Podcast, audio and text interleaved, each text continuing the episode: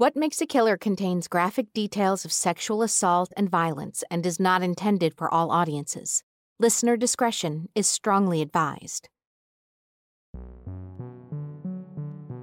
It's October 1st, 2012, in the small town of Machynlleth, Wales.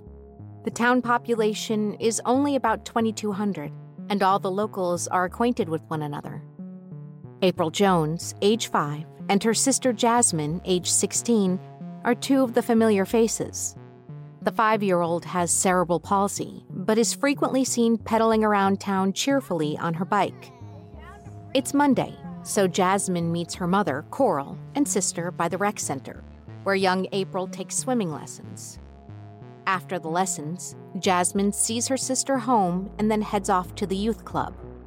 Said, I love you, I'll see you later, and I'll come take you into bed, and should I love you back. The evening weather is pleasant, so Coral allows April to play outside on their Bryn-y-Gog estate with a friend. That was the last one I her. Around 5 p.m., the Joneses' parents, Coral and Paul, are returning from Parents' Night at April's school. Another attendee of the event, driving in the same direction, is a 46 year old man with a buzzed haircut. He is six feet tall and has a tattoo of a snake on his arm. He has a stepdaughter the same age as April, and she sometimes plays with two of his other daughters. But this is not the reason he's visiting the estate. After he leaves the school, he drives his blue Land Rover around the neighborhood, searching, sometimes driving along the same stretch of road. Finally, he finds what he's looking for a 10 year old girl who is friends with one of his daughters. He rolls down the window and invites her for a sleepover, but she doesn't join him in the car. He drives on. The man approaches the Bryn-y-Gog estate and watches April. At some point, April peels away from her friends, and he follows. April gets in the car, and it speeds off on the back roads.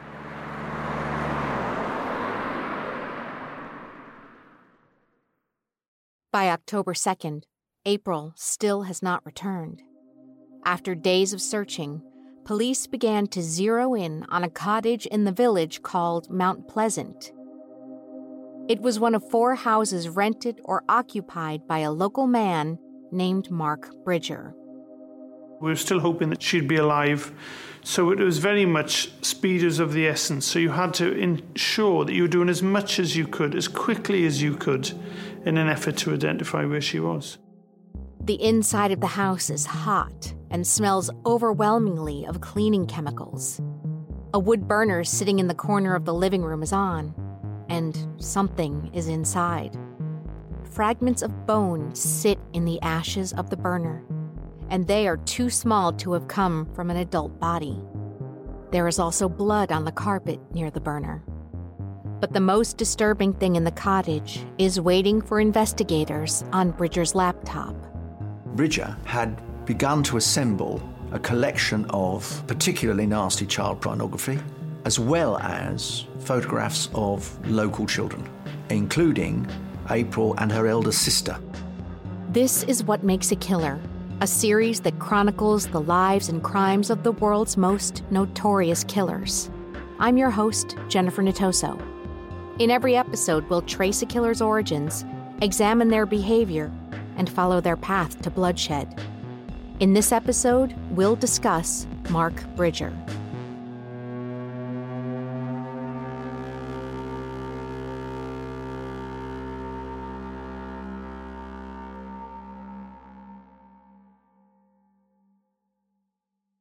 Mark Bridger was born on November 6, 1965, in Carshalton, Surrey. He had a sister and a brother and excelled in high school. Forensic pathologist Dr. Elizabeth Yardley and forensic psychologist Chris Carter say Bridger's family life was mostly happy. There weren't any indications for me in terms of Mark Bridger's childhood or his adolescence that would indicate that he'd go on to, to do something horrendous. He did seem to be uh, an altogether very average young lad, and there were no red flags. His childhood was normal.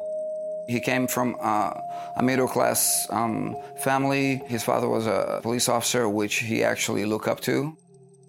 But when he went off to college, things took a turn. In 1984, Bridger failed out of his engineering program and started training to be a fireman. And he was about to have his first run in with the law. He was convicted of theft and a firearms offence. And basically, the, the story that, that he concocted around this was that he'd planned to go and fire an old pistol at a friend's farm, and he'd stolen a car because it was too far for him to walk, which does seem to be rather ludicrous. And the prosecution thought that actually something altogether different had gone on. He was planning to actually carry out an armed robbery with this weapon and this stolen car.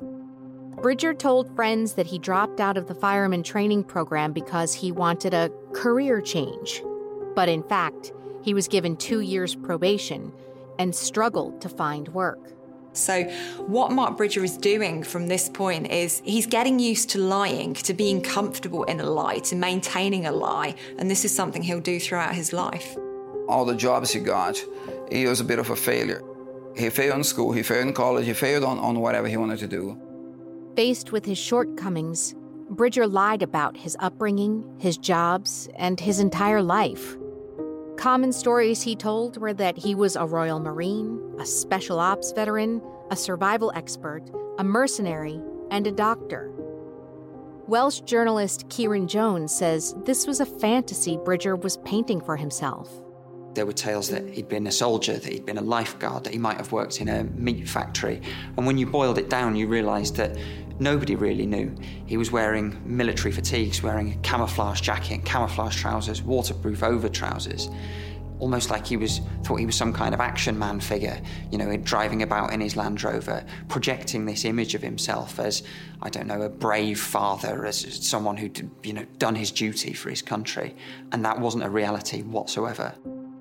One part of the fantasy had some truth to it.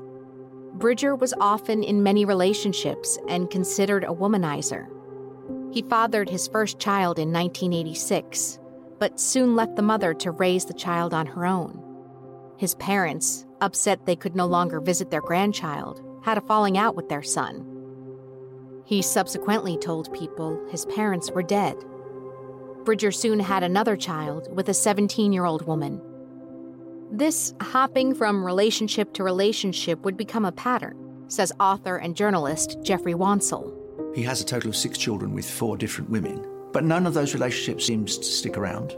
It was always there, gone, often with the women not really knowing a great deal about him. He doesn't manage to hold down a relationship in the same way he doesn't manage to hold down a job. And when he doesn't get what he wants, he tends to start using violence. Bridger's girlfriend later told the press that he beat her almost every day and hit her in the stomach when she was seven months pregnant.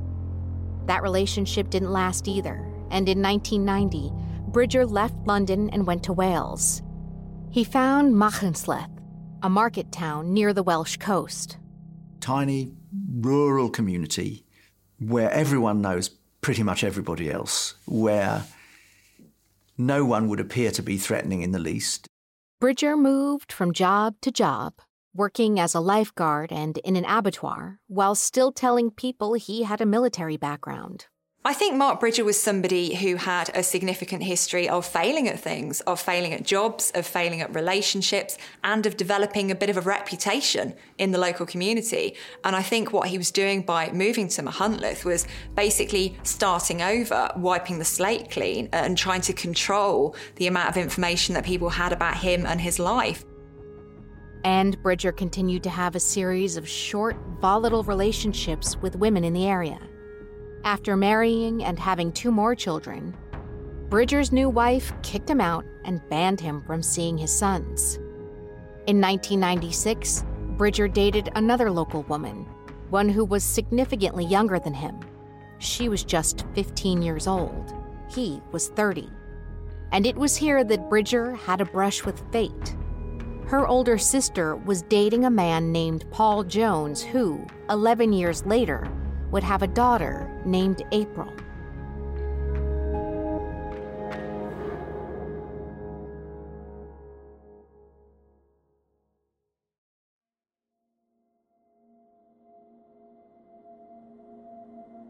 In 2012, after years of failed jobs and failed relationships, Mark Bridger was living alone in the small town of Machynlleth, Wales. Forensic psychologist Chris Carter says that with the deterioration of his life, Bridger might have leaned into a peculiar proclivity. So he now didn't have a job, didn't have the girlfriend with the, baby, and now got away from his father and mother. So it's a triple wham there. My guess is that he was feeling extremely low. So it could be that his interest for little kids started then. He does start to kind of withdraw and, and spend a lot of time on his own, spends a lot of time on his, his laptop computer. And on that computer, there are images of children in the local community who are known to him. There are pictures of child abuse imagery on his laptop he's pushing the boundaries of what's acceptable and what's not acceptable, of what's legal and what's illegal, and it's all becoming incredibly blurred. It would soon be evident that Bridger's interest in children wasn't just abstract, but that he had his eye on a handful in particular. Just a few miles across town from Bridger's cottage lived the Jones family, including sprightly five year old April. April's sister, Jasmine, describes the happy go lucky demeanor of the young girl. April's character is really um, bubbly, really happy, constantly smiling, constantly laughing. So if you're ever feeling sad or down, she'd basically be there and she'd make you laugh in an instant. And she's got like a really contagious smile. Like you just see her smile, so you'd want to smile. She's just a happy, fun, bubbly little girl. April had a mild form of cerebral palsy that meant she needed to take pain medication. Even so, her constant companion was her bicycle. The bike also gave the young girl a small amount of independence. We taught her to ride a bike from a young age, so she'd be on a bike constantly, so she'd never ever be without a bike. If she wanted to go out, or if we were going to go down the street to the shop, it was on her bike. You couldn't get her to walk, it was on her bike, and that was that. On Monday, October 1st, 2012, Jasmine met her sister and mother, Coral, at the local swimming pool.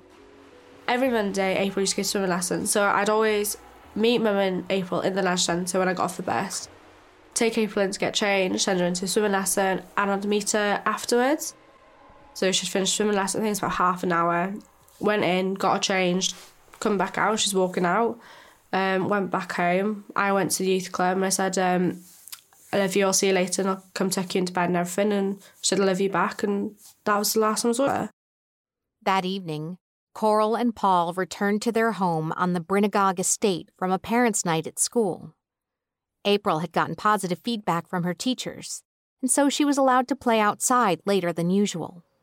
It was still light that day, so I remember to let April out a little bit longer um, because of the good school report. And there was three of their friends, and her and her other friend cycled their other friend back home, and then it was just her and her friend they were coming back. At around 7:20 p.m., it was starting to get dark, and April had not come back inside. Coral sent April's younger brother Harley out to get her. And then Harley came running back with the bike, saying she's gone, she's not there, um, she's been taken. And then that's when it kind of all escalated. Coral immediately called the police, and soon an investigation was underway. Police emergency. My dog's been kidnapped. I live in Your... with a dog. Hang on. Dad, can you speak to them, please?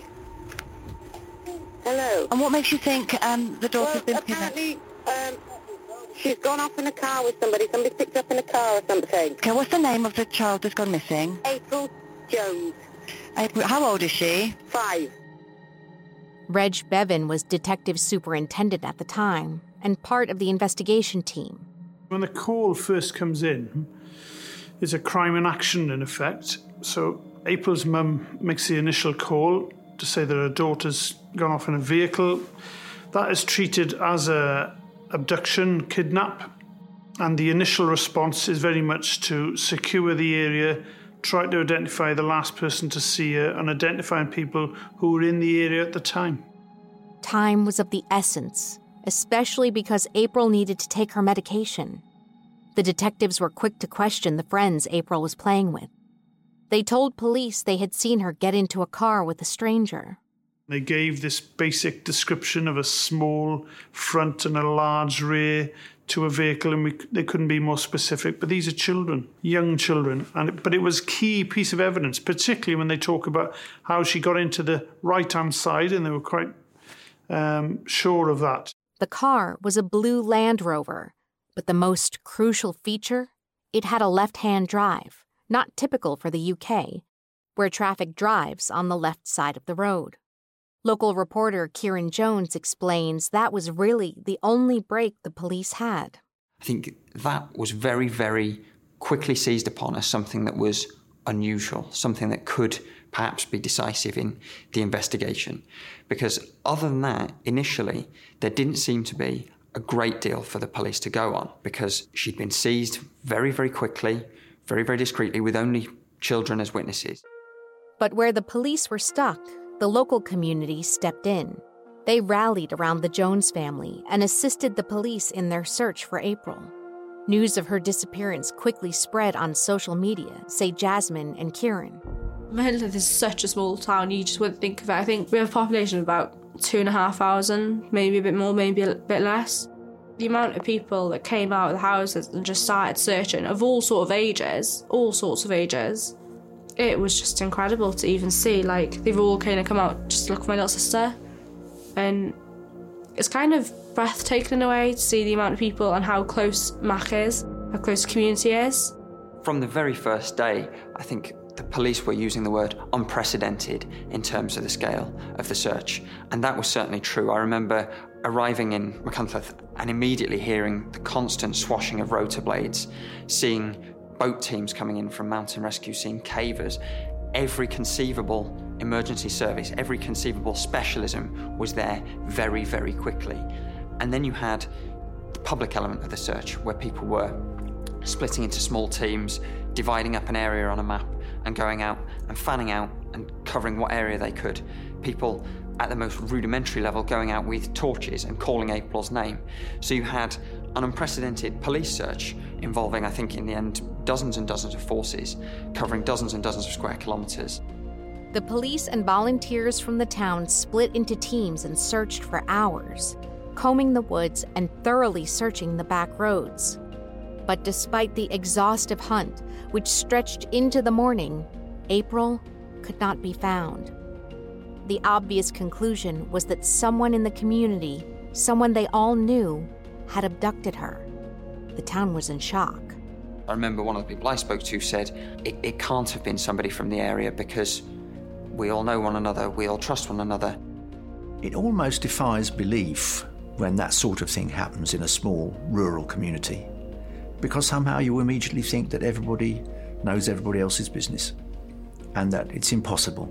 How can a child disappear into thin air in a tiny Welsh village in which everybody pretty much knows everybody else? But that's the, the devil in plain sight, isn't it? There wasn't a lot of evidence.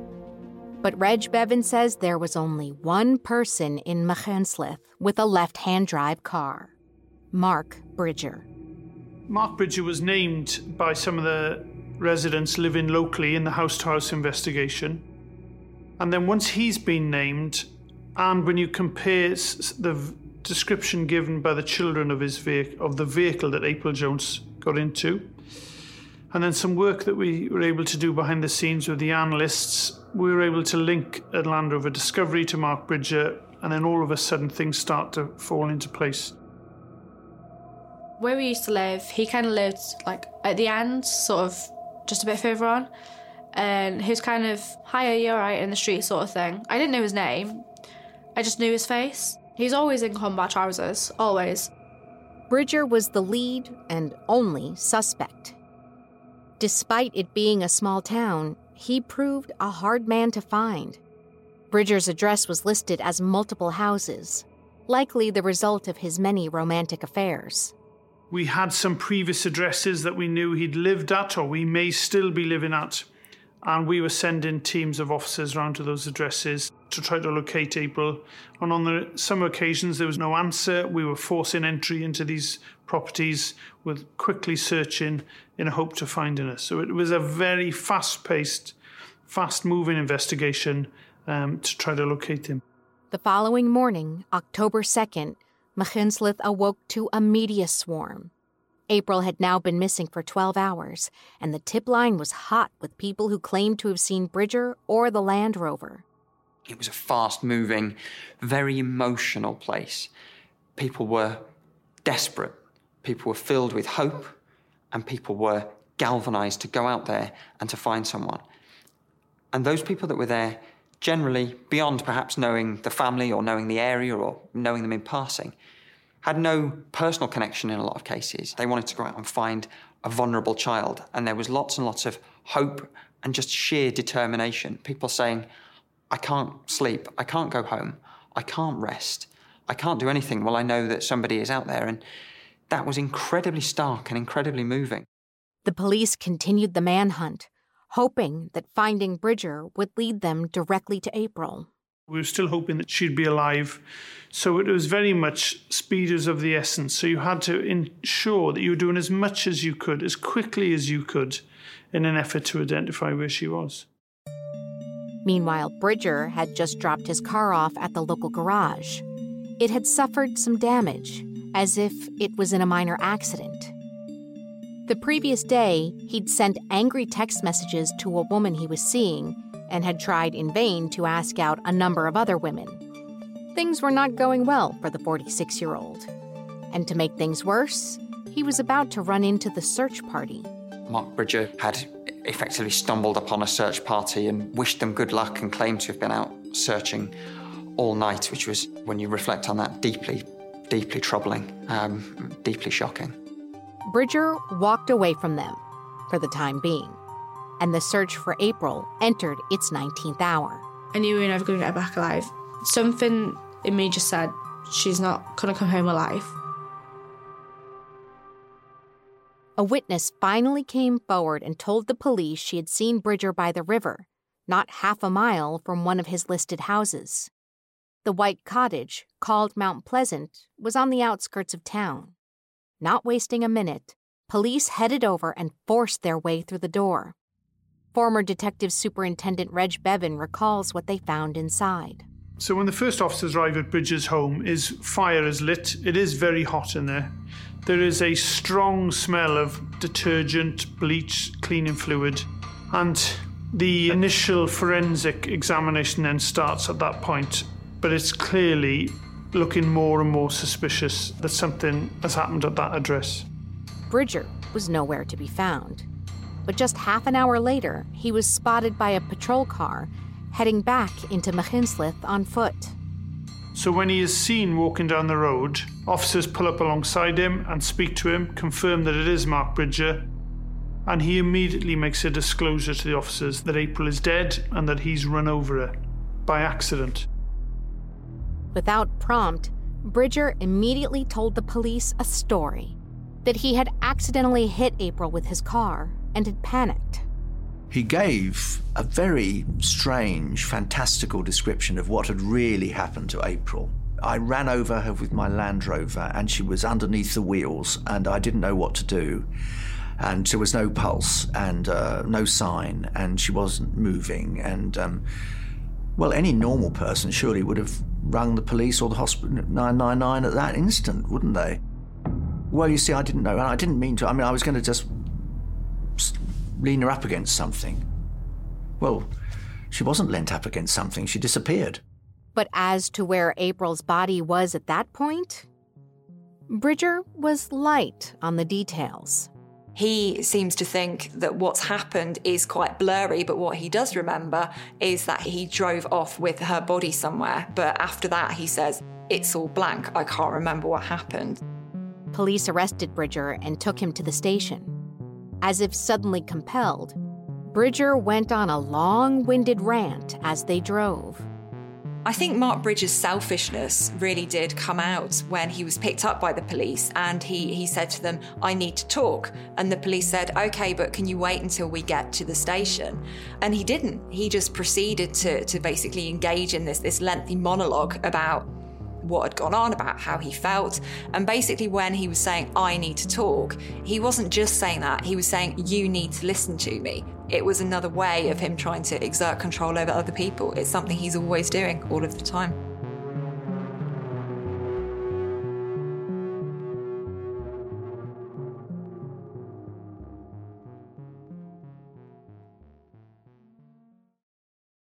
After the accident, Bridger claimed to have dropped off the blue Land Rover at the repair garage. It had damage to the front fender that did suggest it had been in some sort of accident. But the repair garage said otherwise. They didn't really disclose too much about his demeanour, other than he dropped it off, suggesting it had been involved in an accident. Um, and they were quite happy to have a look at it. And from what they'd seen, it didn't appear to have been involved in any kind of road accident. Bridger's bizarre account led detectives to believe he had been lying about April's death. Former Detective Superintendent Reg Bevan says for a brief time, they hoped Bridger's confusion meant she might still be alive. So, although when Mark Bridges first detained, he says that he's killed her, he's run over her, we, we obviously hadn't found a body, so there's still some hope that you may be able to find her alive. So, the thrust of searching as many places as possible and continuing to search the countryside didn't stop. The next day, October 3rd, Coral Jones appeared in front of the press to make another appeal. Local reporter Kieran Jones remembers the tense atmosphere. And so the atmosphere in the room uh, awaiting that was quite extraordinary. And when the door opened, there was the briefest sense, I remember even now, of complete silence complete shock, complete captivation almost. And as Coral walked into the room, then obviously the noise began, the shutters of the cameras began to click. To see up close, merely a, a few feet away, somebody going through what Coral and, and her family were going through was uh, astonishingly painful.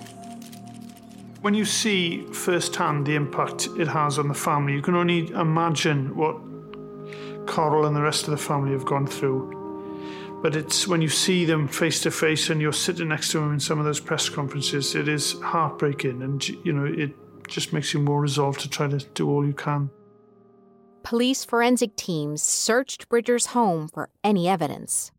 And as little by little was revealed, it became more and more unlikely that April was still alive. We do know from the detailed forensic examination of his home is that she probably died there. We found her blood at that address, significant amounts of her blood. Clearly, he'd attempted to clean the place, which is part of the reason the initial officers found that overwhelming smell of bleach. He'd tried to clean up several parts of the house. There was blood in the lounge and in the bathrooms. And the wood burner was lit, we believe, because he was looking to dispose of incriminating evidence from a policing and um, prosecution perspective, the key piece of evidence in, in a murder inquiry is almost certainly going to be uh, having a, a, body, and they didn't have that in this instance. So they were very, very reliant on not just on the human witnesses that they had, which uh, were in, in many cases friends of April's who'd seen the, the abduction take place, but incredibly up to date forensic technology, which able, enabled them to pinpoint fragments of bone found in the wood burn at Mark Bridger's house. Although there was bone, it was burnt to such a degree that we weren't able to match it forensically through any DNA profile, albeit we know it is human from the pathologist and the scientists that examined it subsequently. Along with bits of bone in the burner, forensic teams also found a boning knife. And there was blood on the carpet in front of the burner. The hope that the Jones family had been holding on to began to wither away. For a while, they were searching for April and they were hoping she'd come back alive. And I think it was a couple days later or something or other that it turned into a search for the body.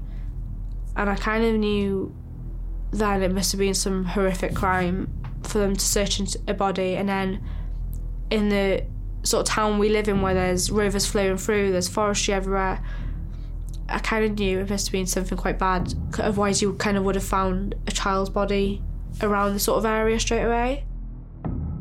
There almost certainly was no longer any chance of a happy ending to this story, a positive outcome of April coming home to her family. And that was very, very powerful. And when you saw the tiredness that people understandably felt, two, three days of hard working, searching, not going to sleep, to have everything that they'd worked for crushed in that way was deeply, deeply dispiriting for everybody. And it was clear quite quickly that there needed to be then that further little bit of perspective and of rowing back a little bit from the media and from everybody that was there, just to give people, not just the family, but the people in the town that had been so affected, that little bit of space and that little bit of freedom to, to grieve and to process everything that had happened. After three days of questioning, Bridger was officially placed under arrest on suspicion of murder. Bridger continued to tout his innocence, claiming that April never stepped foot in his house. However, confronted by the forensic evidence, Bridger said he saw visions of April lying in front of the fireplace in his dreams. But his story otherwise stayed the same.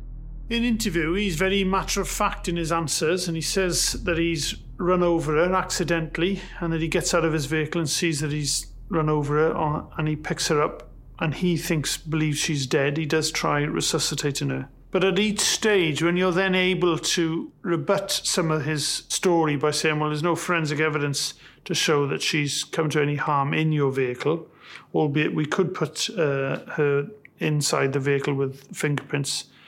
He would always suggest, well, she wasn't bleeding. So when you'd ask him, well, how do you know that she's dead then? You know, he was saying, well, I knew she was dead. Nothing that he said we could back up with any evidence or forensic recoveries. In fact, everything led quite the contrary. He had abducted April from outside near to her home and had driven her back to his house immediately, and she probably met her end very soon after that. Accident or not, there was damning evidence of something more nefarious on Bridger's computer. Police unlocked his laptop and found that Bridger had an extensive collection of graphic adult pornography, but he also had a stockpile of explicit photos of young girls and children often being abused by adults. When you look at what was found on Bridger's laptop, there are a few ways that this case could have been more troubling. When you see images of April Jones, it's clear that Bridger had this grotesque fascination with young girls, with those type of scenarios where young girls were abducted and killed. And that absolutely is something that is condemning, condemning evidence. As they dug deeper, the collection only became worse, says Reg Bevan. He'd also been looking at website reports of previous child abductions, and you're starting to build a picture now of a paedophile, a dangerous, evil man who, um, for whatever reason, has gone from minor offending and tipped over into, you know, the most serious crime. Bridger also had several folders that appeared to have been taken from his neighbors' social media accounts. He had not only kept photos of strangers, but he had photos of local young girls, including April and her three teenage half sisters. Police were getting a clearer idea of Bridger's motivations and what might have happened to April. There are two types of, of people or offenders that would look at different kinds of things on the internet, uh, pornography, for example. The first type is the people who will be satisfied by the photographs, by the films, by reading stories, maybe. But at the end of it, that's it. It's like, that's good enough. They can turn off the computer and they forget about it. But there are certain other types, and Bridger falls into this category, is that at the end, that is not enough. On October 6th, Mark Bridger was charged with the abduction and murder of five year old April Jones. The entire small town was in shock, but it was especially appalling to the Jones family. Not only were the girls friends with two of Bridger's daughters, but their families lived on the same estate as the Joneses. Bridger was a regular visitor to Bryn-y-Gog. It's an absolute shock with it, and you don't know what to think. And then you start in your mind questioning do you really know someone? You know, you could have known this person like 15, 20 years, but then you come to the fact of do you really know them? And so the shock to the community and, of course, to April's parents to realise that not only were they living with, but they knew the man who'd abducted their daughter is even more terrifying. Bridger repeated his story that he had hit her with his car, tried to revive her, and forgotten where the body had gone. He pled not guilty, but said that he was partially responsible for whatever happened to her. With still no body, the search continued for seven more tense months. Investigators were still trying to piece together what had actually happened, but never found enough evidence. The search was officially called off on April 13, 2013. The fact that no body was found didn't alter the course of the investigation. You know, we're still treating it as a murder. There's a huge impact on the family, obviously, but the search continued for, for months and months afterwards because we had to be sure that in that area that we'd searched everywhere we possibly could uh, in an effort to, to find her. So although we're confident that she probably died in his house, what he's done with the body after that, um, only he knows.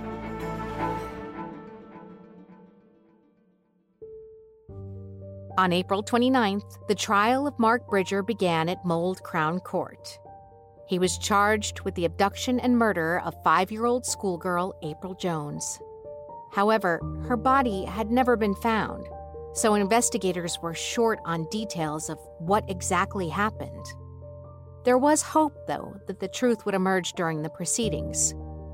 Local journalist Kieran Jones and April's sister, Jasmine Jones, describe how Bridger looked as he took the stand. I think from the very first moment that Mark Bridger appeared in court, he was a pathetic figure, somebody that appeared to be feeling sorry for himself, that almost couldn't realise the gravity of the situation in which he found himself, as though he somehow was the victim, when absolutely he wasn't. He was the offender, he was the person that had done this barbaric, inhuman thing. He just kind of hung his head in shame. He never once looked over, ever, like not even a slight glance of his eyes, didn't move his head, just kind of hung his head in shame. Bridger pleaded not guilty. He gave the same account he'd given police when he was arrested, claiming that April's death was an accident. Mark Bridger used this cloak of amnesia almost to say that he couldn't couldn't account for what had happened.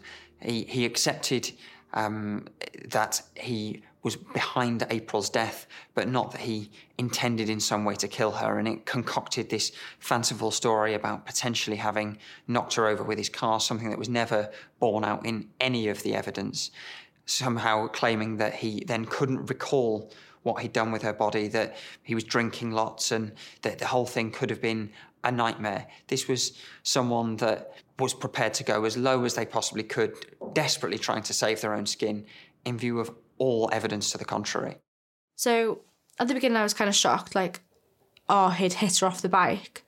But she knows well, too well, not to go near the road when there's a car. She knows this really well, and she knows to look left and right and everything. We've always, always taught her from a young age. And then he started saying he panicked and he just drove off with her, and you'd kind of he's got kids around her age, around April's age, so you kind of think you wouldn't panic. You'd kind of, in a sense, as a parent, you'd know what to do. So towards the end of it, you're just like, oh, shut up, just, just shut up. Really, you're just making yourself look a fool. But the crux of the argument was that Bridger had no memory of what happened to April's body after he allegedly put her in his car. He claimed he was so panicked that he acted on instinct. But during the trial, police helicopter footage emerged from the morning after April's abduction. It showed Bridger looking calm and casual, says forensic psychologist Dr. Elizabeth Yardley. He's seen kind of casually out walking his dog as if nothing had happened.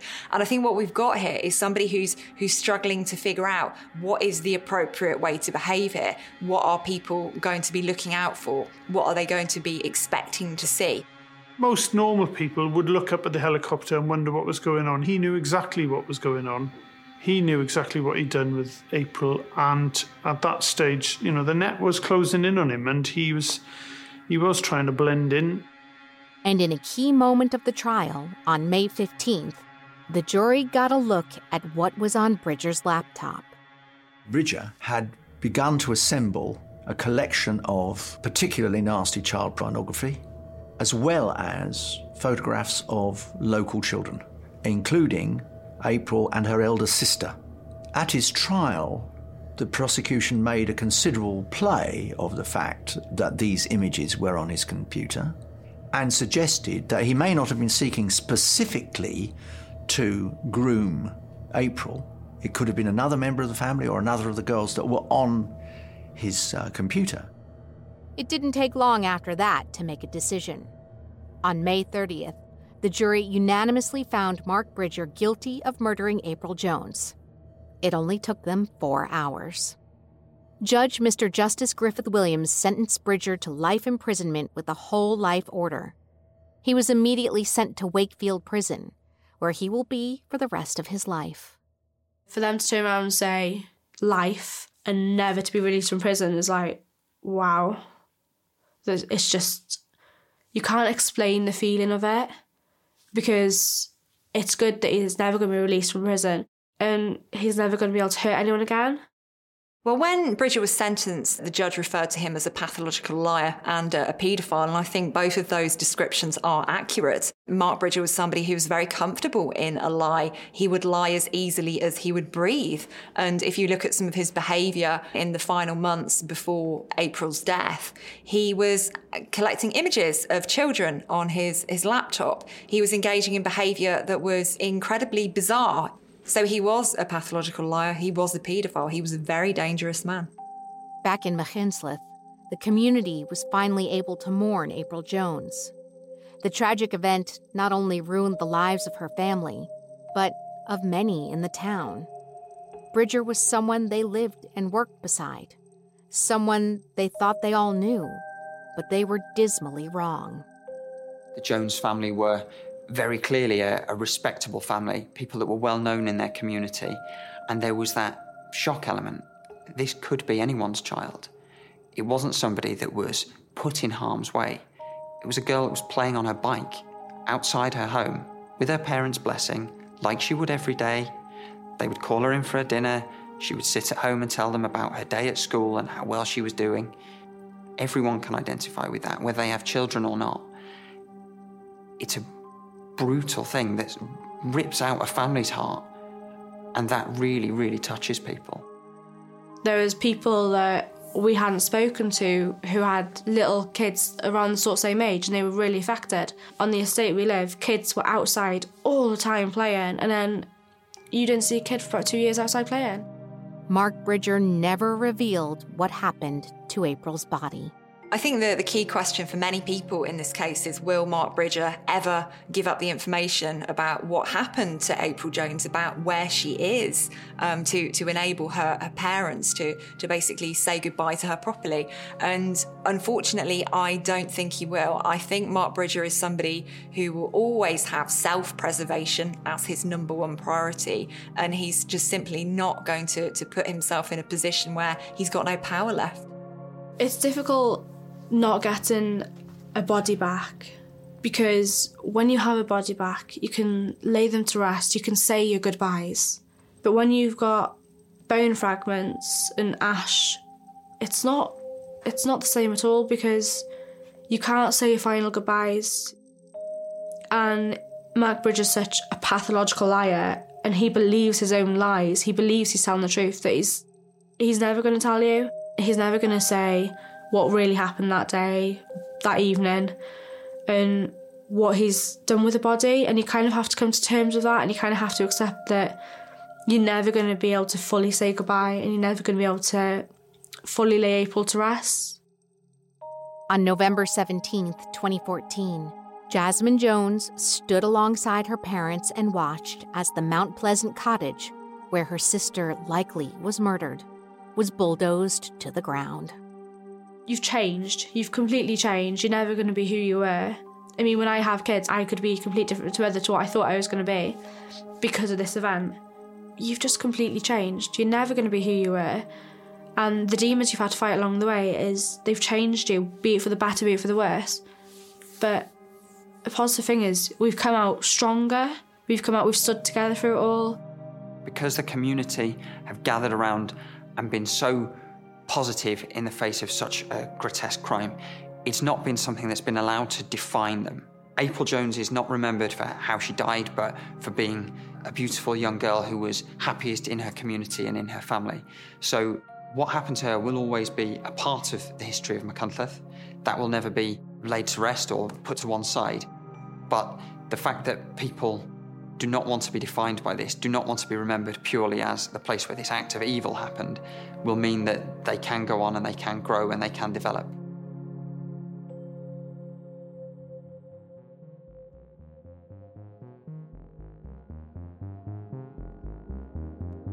What Makes a Killer is an Audioboom original series in production with Woodcut Media and hosted by me, Jennifer Natoso.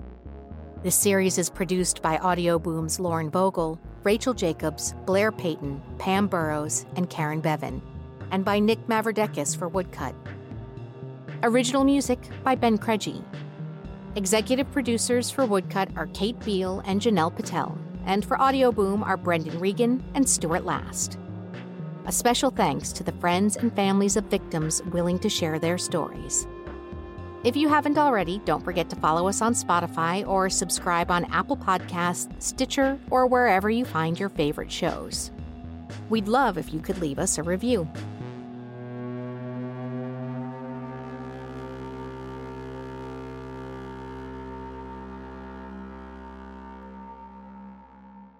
On next week's episode of What Makes a Killer, in April 1991, four children mysteriously died in a hospital in Lincolnshire, and 13 had come down with a strange illness.